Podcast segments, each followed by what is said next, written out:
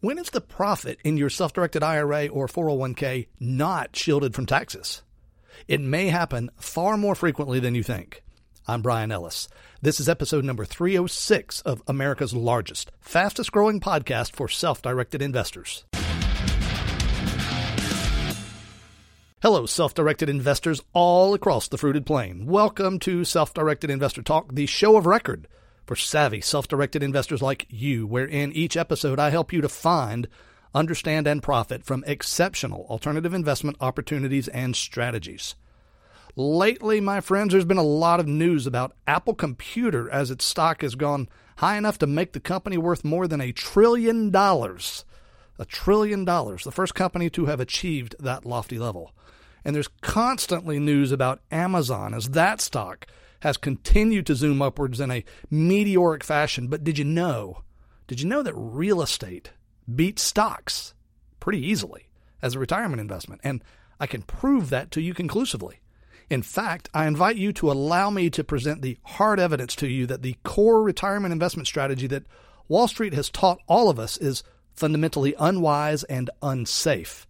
And I'll show you how to use real estate to get much better results. I'll do that by way of a special free webinar for which there are still just a few openings remaining. It's called Real Estate Beats Stocks Easily, and you can register for it at no charge by visiting today's show page, sditalk.com slash 306, sditalk.com slash 306, and click the link that says register for the free webinar here. But don't delay. It's coming up very soon, and seats are filling up fast. So to get free access, Go to sditalk.com slash 306 now. Hey, folks, did you know that not all of the income you make in your self directed IRA or 401k is inherently protected from taxes? That's not common knowledge, but it's true. The distinction lies in the fact that from, from the point of view of the IRS, there are two types of income earned income and unearned income. We'll call them active and passive income, as I think those are more descriptive.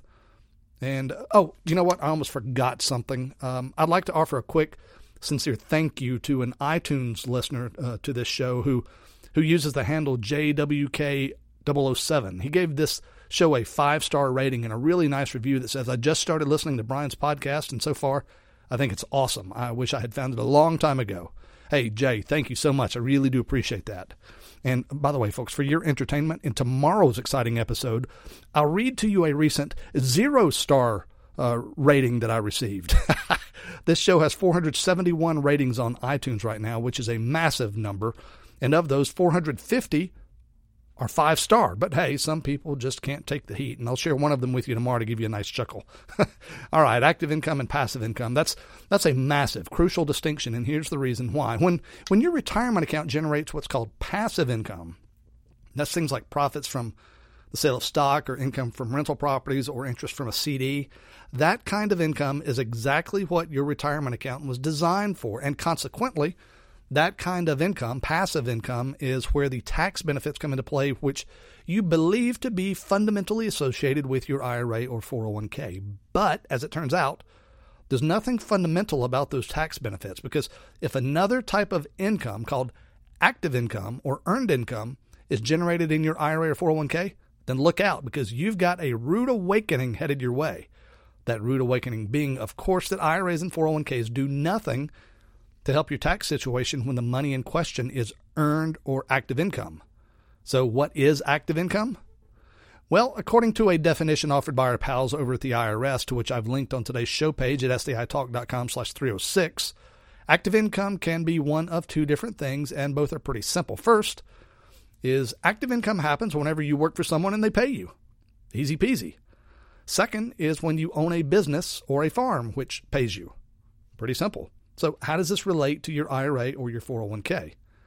Well, one very common example of unexpected earned income in an IRA or 401k is through flipping real estate. Whether you think of real estate flipping as a business or not, well, it is. And as such, the IRS tends to see the income generated from real estate flipping as active income if you do more than two or three of them per year in a retirement account. Now, that's not specific to real estate. If you're actively buying and selling just about any type of asset, apparently with the exclusion of publicly traded stocks, Uh, such activity will be considered a business that you're operating through your retirement account and will be, as such, taxable.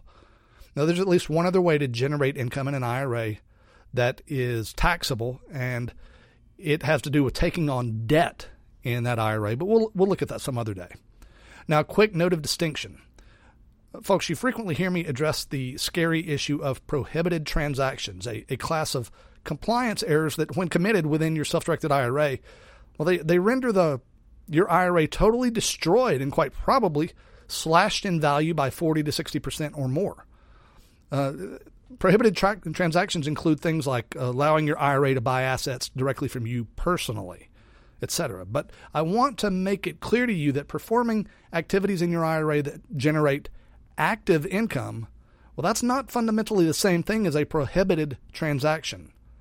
Active income is taxable to your IRA or your 401k, but it's not a compliance problem. It's not a prohibited transaction uh, inherently. In fact, it can sometimes be a very useful thing to take the hit on those taxes in your retirement account just so you can blow up the size of that account more quickly.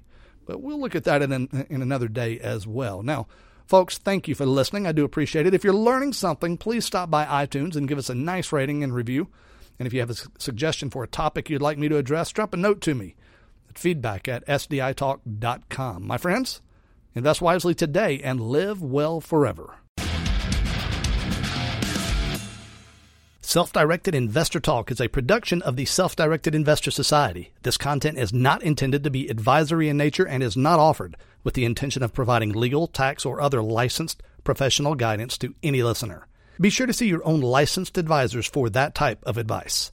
This broadcast is copyright 2018 and is used under license from the Self Directed Investor Society.